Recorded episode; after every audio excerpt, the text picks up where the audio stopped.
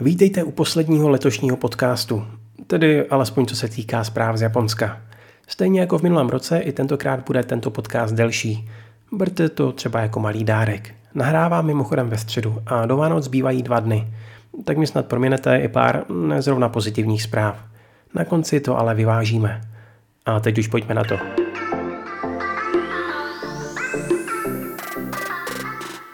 V Japonsku tento týden popravili tři odsouzené k trestu smrti.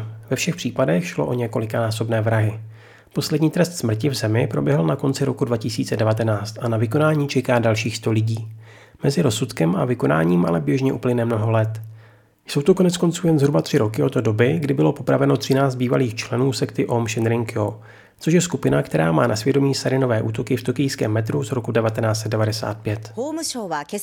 確定死刑囚3人の刑を執行しました岸田内閣では初めての執行となります Premiér Fumio Kishida potvrdil, že Japonsko prozatím prodlouží současná přísná opatření pro vstup do země, minimálně až do začátku ledna. Počet nakažených sice nijak rychle nestoupá, vláda je ale s ohledem na novou variantu koronaviru ostražitá a snaží se zároveň urychlit zavádění třetího posilovacího očkování. 岸田総理大臣はオミクロン株への水際対策で外国人の新規入国を Blíží se olympijské hry v Pekingu a Japonsko vkládá naději mimo jiné do svých krasobruslařů. Mezi ženami bude kvůli zranění kotníku bohužel chybět Rika Kihira. Připravený by ale naopak měl být Yuzuru Hanyu, který rovněž kvůli zranění vynechal poslední dva šampionáty. Peking オリンピックの最終選考を兼ねたフィギュアスケート Fanoušky potulného samuraje Kenshina určitě potěší, že se chystá nový animovaný seriál. Název nového anime je Rurouni Kenshin Meiji Kenkaku Romantan a podle náznaků by mělo jít o remake originální série z 90. let. Na YouTube už je první, když velmi krátký teaser. Filmu Drive My Car, který na základě povídky Harukiho Murakamiho natočil režisér Ryusuke Hamaguchi, se hodně daří. Filmoví kritici ho teď zařadili do užšího výběru pro nadcházející udílení cen Oscar a podle předpokladů má velkou šanci uspět.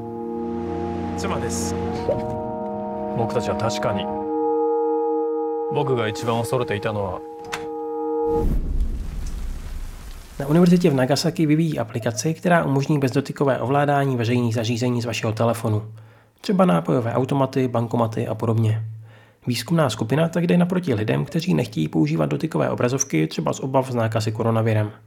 Aplikace nazvaná Chameleon se aktuálně testuje v prostorách kampusu.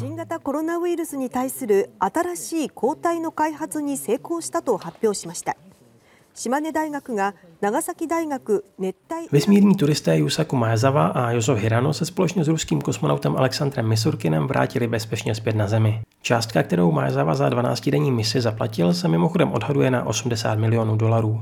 Investice ale dle svých slov v žádném případě nelituje a neskrývá nadšení z tohoto dobrodružství.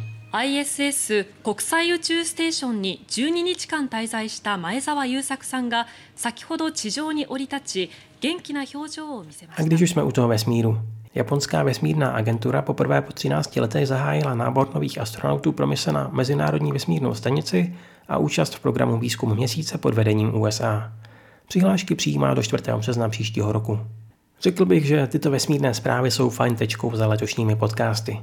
Moc díky za to, že posloucháte a že je vás stále víc.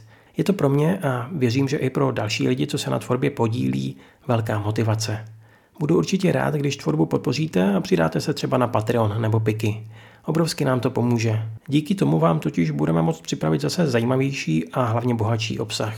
Hned na úvod roku máme připravený třeba rozhovor s princeznou. Chystáme toho ale mnohem víc a abych jen nesliboval, tady je první bonus. Od příštího roku se můžete těšit na pravidelné typy na japonské seriály, které bude vybírat jedna z nejpovolanějších, a to Zíza. Řekl bych minimálně v rámci Česka taková seriálová guru. Užijte si vánoční svátky, mějte se parádně a vykročte do nového roku tou správnou nohou. Já si třeba vždy říkám, že ten nový rok bude nejlepší, jaký jsem zažil.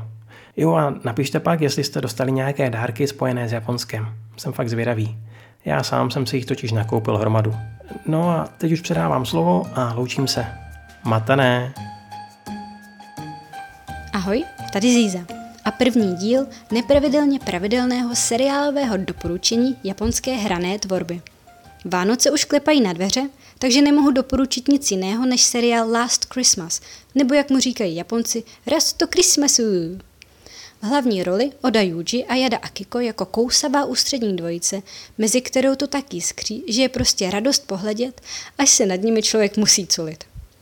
Seriál Last Christmas je odpočinková pohoda, svými sympatickými postavami, skvělými dialogy a správným poměrem zábavy i drama se přesně hodí jako sváteční pokoukáníčko. Takže dejte nohy nahoru, stáhněte si existující české titulky a užijte si s nimi 11 krásných dílů. Šťastné a veselé!